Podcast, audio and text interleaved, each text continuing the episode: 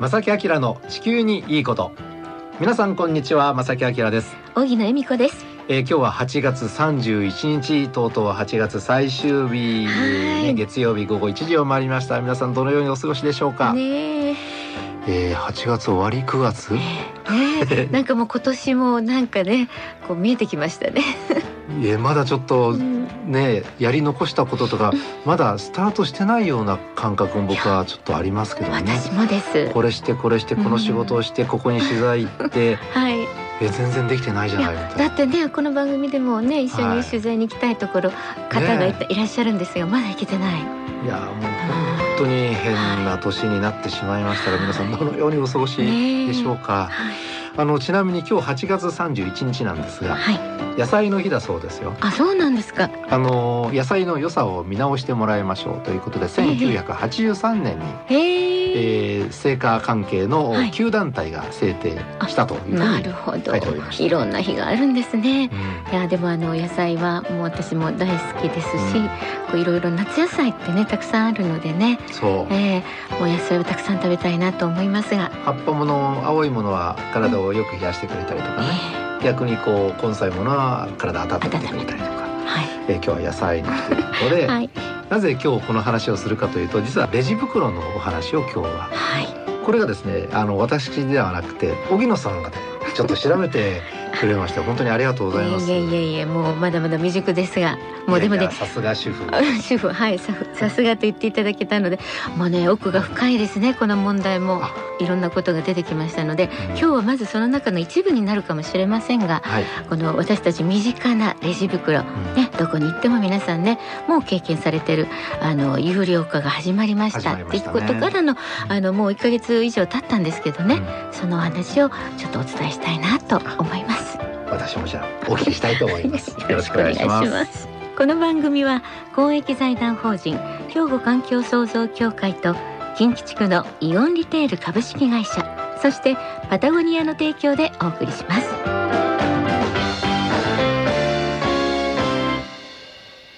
兵庫環境創造協会地球温暖化防止自然環境の保全再生子どもたちへの環境学習など皆様と共に身近な暮らしの中で地球環境を守るための取り組みを進めています人と自然が共に生きる21世紀の豊かな環境づくりを兵庫環境創造協会はいということで今日は、えー、荻野大先生リポートのやめてやめてください。もうまさきさん、だハードル上げたり、もう 引き上げたり。あのレジ袋のね、はいあのことについてレジ袋あの有料化になりましてね。そうですよね。あのもともと僕もやっぱり買い物にも行きますしあコンビニにも行きますし、そうですか。結構影響大きいんですが、うん実際これは効果があるのかどうなのかどういう目的なのか、うん、うんいろいろ僕もね興味がありますので。そうですか。じゃあもうぜひね、もう早速ちょっと皆さんにご報告をしながらですね、はいお願いいお伝えしていきたいんですが、はい。まあまずあの今年の7月1日からですね、レジ袋有料化がスタートしたというのは、うん。もう身近なことなのでご存知の方はほとんどだと思いますけれども、はい。まあそれをねどんな風に感じていらっしゃるでしょうかというところなんですけれども、まあこの有料化になった流れなんですけれども、はい。経済産業省からのお知らせとかでね皆さんご存知な方もいらっしゃるかもしれませんが、うん。プラスチックが、まあ、短期間で経済社会に浸透し我々の生活に利便性と恩恵をもたらしてきた一方で、うん。資源廃棄物制約や海洋ゴミ問題これも大きいですよね。で地球温暖化といった地球規模の課題が深刻さを増していますと。こうした背景を踏まえてプラスチックの過剰な使用の抑制を進めていくための取り組みの一環としてプラスチック製の買い物袋。これもちょっとねチェックするとこなんですが、うん。この有料化を通じて消費者のライフスタイルの変革を促すため容器包装にかかる分別収集及び再商品化の促進等に関する法律というのがありましてまあこれあの容器包装リサイクル法ということでね、えー皆さんご存知だと思いますがこの枠組みを基本として令和元年12月27日昨年ですが小売業に属する事業を行うものの容器包装の使用の合理化による容器包装廃棄物の排出の抑制の促進に関する判断の基準となるべき事項を定める省令なんていうことで改正がありました。それこの改正によって小売業に属する事業を行う事業者の皆様に商品の販売に際して消費者がその商品の持ち運びに用いるためのプラスチック製買い物袋いわゆるレジ袋を有料で提供することによりプラスチック製買い物袋の排出抑制を促進することとなります。ということで、今年7月1日から全国で一斉に、ね、やっぱプラスチック製買い物袋まあレジ袋ですね。これを有料化、開始ということに至ったわけなんですね国の政策としてね。国の政策としてこれが国民に対して、どうぞやってくださいねという。そうなんですね。まあ、うん、本当にまあプラスチックのね、うん、あのゴミ問題、まあ海洋ゴミ問題というのはあの深刻だというのはこの番組でもねお届けあのしているように環境に大きな被害を与えている現状があります。でこれはあの環境省の調査によっても2050年にはプラスチックゴミの量が魚の総量を超えるとまで言われているんですね予想として。またそれらのプラスチックゴミを食べた魚を食べてしまうのは私たち人間ですよね。なので人体への影響もあるかと思われるので、まあ、このレジ袋有料化という政策は環境問題に大きなインパクトも与えてくれるという考えもあるわけなんですよ。はい、何か使うことを抑制しましょう。ここに行くのをなるべくやめましょう。うそれを進めるにあたって例えば今回の有料にしますとかね、はい、えー、なんだろうな。その例えばある、えー、場所に入るのに入場料を高くしますと。そしたら行く人が減るでしょう。という有料化またお金をちょっと、えー、行くにはかかってしまうというやり方があるじゃないですか。でそれって僕はどうなのかなって たまに思う時がありまして。なるほどなるほど、はい、でも欲しいものは欲しい。行きたいところには行きたい、はい、それを抑制されるために、うん高い対価が必要だ。まあ多分抑制はされるでしょうけども、えー、やり方としてどうなのかって常々僕は疑問に思っていますが、はあ、これもねでも本当にそうなんです。ダメって言ってなくてまあ有料化ですのでね、うん、えー、レジ袋いわゆるプラスチック製の買い物袋があの目的はあくまでもこのレジ袋削減なんですけれども、はい、あのプラスチック製のゴミ袋まあこれプラスチック全体のゴミを削減につながるかどうも含めてはかなり疑問の声もで正木さんのような考えも、ね、あるんですよね。あのレジ袋に使われるプラスチックなんて他の製品作るプラスチックに比べたら全然量少ないじゃないかと、ね、効果ないんじゃないかと言われてますよね。はい、なんですけれどもあの経済産業省のホームページではねレジ袋有料化の目的について、うん、普段何気にもらっているレジ袋を有料化することでそれが本当に必要かを考えていまあ、考えていただき、うん、私たちのライフスタイルを見直すきっかけとするというそういう意識に向けた提案だよということをおっしゃってるんですね。はい、だからレジ袋を有料化することでレジ袋が削減できればプラスチックゴミは減るだろう。とは思っていないですというのは公言なさってるんですけれども。はい、でもこれ削減はいいことですよね、うん、レジ袋ね。そうですね。まあ一応スタートしまして皆さんどう思ってらっしゃるかなっていうところなんですけれども、うん、もう完全に紙袋の方を土に帰るものとしてあの有料化になってないものをどんどん推進して出されてるお店もあります。やっぱりそれがなんて言うんですかホスピタリティというかおもあのお客様に対するおもてなしと考えるのか、うん、またはバイオマス25%のレジ袋は無料というちょっと本当にプラスチック製でないもの以外の、うん、ちょっとこうそんなに環境に悪くないんじゃないかと言われるような素材をあの使ってるものに関しては無料ですとかね。バイオマスプラスチック。うん、ええ、あのこれねそうなんです。あのスーパーによってはちゃんと土に帰るようなものであれば、うん、環境に優しいものを使ったレジ袋っていうのがあるんですね。そんなのもあったりするんですね。それは規制外。はい規制外なんです、えー、有料ではなくて。ないんです、なのでその辺がそれでいいのかどうかもあるんですよ。確かに、うん、あるんですがまああの一応有料化になっているものはプラスチック製買い物袋それも取っ手がついてるやつというふうになるんですね、はい、そうやって考えるとやっぱりこう意識いかに意識を、あの皆さんに持っていただいてっていうそういう方針なんでしょうかね、そうなんですよ、まあこんなふうにですね。まああのまだまだこう掘り下げればいろんなことがあるんですけれども、ちょっとレジ袋について皆さんにねお話しさせていただきましたが、この後はですねちょっと曲を挟んでからは、はい、今あのコロナ禍の中でのこういうレジ袋、まあ、プラスチック製のものを扱うことって、うん、あの減ったか増えたかでいうとどうですか正木さん？減らないんじゃないかなで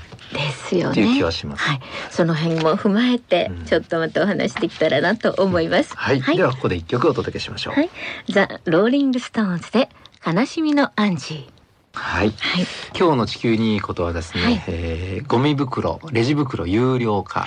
のお話なんですが、はい。えーうんなかなか減るかなっていう疑問を抱きながら、荻野さんのお話を伺ってるんですが、えー、で特に今年は新型コロナウイルスの感染拡大があって、はい、その今まで想定外の影響が、はい、あいろいろ出てきてるみたいですね。そうなんです。うん、まあまさに本当にコロナ禍においては、うん、正木さん逆に増えてるんですね。かなり増えてると言います。プラスチックゴミ。プラスチックゴミですね。えー、プラスチック製品の需要拡大になってるというのは、うん、もうまずあのマスク、これほとんどプラスチック製。って言われています。あのー、紙じゃないんですよあれ、うん、化学繊維というかもともとはプラスチックですよね。そうなんですよ。うん、はい。まあ最近ね手作りのものとか私も今日あの、ねいただいたあの布製のものとかしてますけれども、はい、まあこういうマスクもほとんどまあプラスチック製、そしてフェイスシールドとかね、あまああのまあ透明なこういうあの今スタジオにもありますついたて。ね、うん、まあじっきりであるとかっていう、まあ医療用の機材とかも含めてコロナ禍においてはかなり膨大に増えてるというのがあります。で、まあ、今回はレジ袋そのプラスチック製ではありますが買い物袋に特化してお届けするべしなんですけれども、まあ目的はやっぱりプラスチック製のものを、製品をあの少しでも少なくするという目的もありますのでね、3R という言葉がありますよね。リデュース袋いりませんっていうようなこともリデュースなんですが、それでまたリユース、まあ一回ねが使ったものを使い直す、でリサイクルそれをまた何かの形に変えて使うというようなその一環としてそのレジ袋の有料化っていうのもスタートされたので、市場まあちょっとねいろいろ調べてみますと、まあこのコロナ禍においてはどちらかというとどんどん増えてきてますというのがプラスチック製品であって、あのレストランにね、行くのをちょっと控えよう。テイクアウトしましょう。そうなんですこれテイクアウトする容器が、あれこれもしかしてプラスチックじゃないかとかね。ね。ありますよね、はい、たまによく考えていらっしゃるところでね、うん、あの本当に容器をねまあこれは燃やせるなとかっていうのもあったり、ね、ね、あのあるんですけれども、ほとんどがやっぱりプラスチック製の容器でそれが一体何年続くのかと思うと、膨大な量になるんではないかと言われています。特にあの紙のねあのマスクというのはあれ使い切りというかね、えーリユースできないものですもんね。ねということはどこかに捨てられてるわけです。聞くところによると海の中には結構マスクが落ちてますよとかね。はいこれもなんかどっかでその回収する運動というのかな、えー、しないとダメですよね。そうですね、うん、もうまさにこれは社会問題になるくらい、プラスチックごみというのは減るどころかもうコロナ禍においては増え続けてるわけですよね。うん、そっちに意識はちょっと行く余裕がないというのが現状かもしれないですね。すねえー、まあ実際使われてるもののマイバッグというね、はい、ものをあの進めてくださってるところもあのいっぱいありますけれども、うん、まあ番組でも本当に協力いただいている企業さんよく考えてくださってまして、うん、もう正木さんもよくご存知ですけれども、はい、イオンリテールさんも、うん、はい、あのマイバッグいろんな種類出されてますよね。マイバッグね。えー、はい。これがぜひね皆さんもやっぱりレジ袋をこのあのもう使わないいりませんよということがあの実際にプラスチックごみあのをプラスチック製品を使わない、まあ、減らすことになってるかどうかっていうのは疑問の声が大と思いますし、私がリサーチした上でもなかなか難しいところはあるんですけれども、うん、今回はプラスチックごみをまあ削減するのではなく国民の意識を変えたいんだという経済産業省の方もおっしゃるようにですね、まあ、国の政策というかあの提案というのもやっぱり意識の問題だなというのは感じたんですすごく。だからそう思えばやっぱりまあマイバッグ、まあ、マイボトルを持つようにですねマイバッグを持ってそれを習慣にする意識を変えていくっていうのが私はいいのかなと思いました、うん、正直言いますと、うん、僕の今の普通の生活の中では、まだね意識がちゃんと確立されてないです。というのもその、うん、コンビニ行ってねお昼ご飯買おうって言って、財布持っていくけど、やっぱりね商品を入れる袋を持ってなかったりえ車と行ったとしても車に乗っけてないとかね、えーはい、あどうしようってなってこの前あのコンビニで温めて温めますか、うん、うん、じゃあお願いします。めっちゃ暑いんですよ。暑いですよ、ね、だから手で手で持って帰ろうと思ってもちょっとこうね、うん、持てないぐらいの暑さだったりとかですね、えーはい、でもこれを何回か経験するとコンビニ車止めて、えー、財布持つそれプラスやっぱり、えー、マイバッグ持っていく。これは習慣になってくるっていうのはこれはいいことですよね。ねそれは本当そう思います。うん、それでたくさんのそういうものを、うん、あの扱っていらっしゃるところもあるので、うん、まあその中でもイオンリトイルさんもあのとっても素敵な今日はあの写真付きで、はい、持ってまいりましたが結構種類があってね、で大きさもいろいろなんです。であの意外と安価なものなので、まあ一つ買っておくとまあ軽いものですしね。今よく考えていらっしゃるんですよね。ちょっとあの保冷用のバッグになってたりとか、そうそう保冷、えー、これ絶対いいですよ。ですよね。えー、はい、確かに。こういうものをね、まあ常備していただいて、どっか出るってなったらもうああのマイバッグみたいなね意識になってもらって、あの持っていただくのはいいんじゃないかなと思うんですね。はい。あの一つだけ。うん。このマイバッグエコバッグと言われるの今世の中にたくさんあってね雑貨屋さんでも本当にいろんな種類の可愛らしいのから、ねちょっとかっこいいものまであるんですけど、えっとそのバッグが何でできているかはしっかりと考えてください。それね、うん、本当そうです。あのスーパーによってもちゃんと書いてあります。うん、でもなぜこれが無料なのか、なぜこれが有料なのかっていうぐらい、うん、ちゃんとあの何で作られてるかっていうのが書かれてますので、もしそれがプラスチック由来のものだったら、えーそれを分かった上で購入していただいて、はい、えー、リユースとか考える、長く使うとかね。はい、ちょっと懸念されるのはあの本当に薄くてそのすごい携帯に便利な、うん、えー、バッグって今たくさん出てるじゃないですか。折りたたんでね。でそういうのって、えー、あの、はい、ちょっとしたその粗品みたいな形でいただいたりすることがあって、はい、正直言ってこれ使うかなっ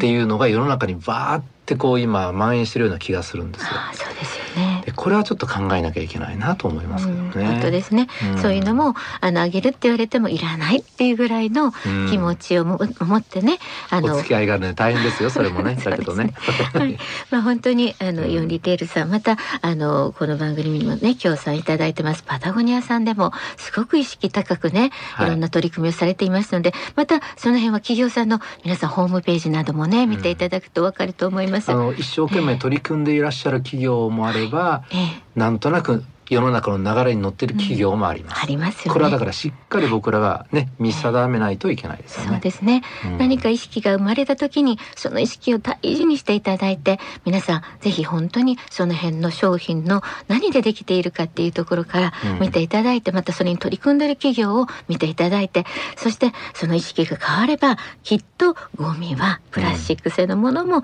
全てのゴミも少なくなってより良い地球になるんじゃないかなと思いますね。はい。ありがとうございました。すごくお勉強になりました。今日は。はい、あのラジオ聴きの皆さんもね、あのご感想などあればね、ぜひぜひ番組の方に、えー、お便りいただきたいと思います。ありがとうございました。ありがとうございました。兵庫環境創造協会地球温暖化防止自然環境の保全再生子どもたちへの環境学習など皆様と共に身近な暮らしの中で地球環境を守るための取り組みを進めています人と自然が共に生きる21世紀の豊かな環境づくりを兵庫環境創造協会この番組ではね皆さんからお便りをねあのどしどしお寄せくださいお待ちしております。はい。あのコメントいただいてで毎月月ごとにねプレゼントもねあの差し上げますのではい。お願いします。はい。おはがき、お便りの場合は、郵便番号650-8580、ラジオ関西、正木明の地球にいいこと。また、ファックスでは、078-361-0005。メールでは、まさき、アットマーク、jocr.jp。こちらまでどしどしお寄せくださいね。お待ちしています。たくさんね、今日もいただきましたね。いくそうなんですよ。毎週毎週ね、まさきさん嬉しいですね。はいえちょっとねあのメッセージ一つ読ませていただきますとですね、はい。え梅雨が終わったと思ったら暑くて暑くてこれは毎年毎年どんどん暑くなってきています。実感雨もひどいし風も強いし地球が怒ってるなんていただきました。マーブルさんいつもありがとうございます。ね。あのその他ですねラジオネームハッピーさんありがとうございます。コロナ禍で大変な夏ですが体調気をつけて頑張ってくださいとかね。頑張ります。えーね、アセットマネージャーズさんもいつもありがとうございます。はい、またメッセージね、読ませていただきますね。ラジオネームはかすみそうさんからもいただきましたし、ちょっと初めての方でしょうか、ペンネーム。とかいただきました。近藤勇足さんという方からもいただいています。ありがとうございます。大阪市西成区からねいただきましたね。あ。りがとうございます。町会長をされてるそうです。うん。はい、えーその他にもですねあのラジオネームがないですね。井上さんとかありがとうございます。本当にたくさんのメッセージを毎週毎週ありがとうございます。奈良の方からもいただいておりますしね。すごいです。中にはあの本当にこうすごく勉強されたね、あの内容もあったりしますので、この番組でもですねいくつかこのねあの、はいお便りの中からねはい。あのテーマを取り上げることも考えてますので、はい。えーぜひぜひお待ちしております。よろしくお願いいています。あり。がとうございます。ということで正木明の地球にいいことは今日はこの辺でお別れしたいと思います。ご案内は正木明と荻野恵美子でした。それではまた来週。さよなら。この番組は公益財団法人兵庫環境創造協会と近畿地区のイオンリテール株式会社そしてパタゴニアの提供でお送りしました。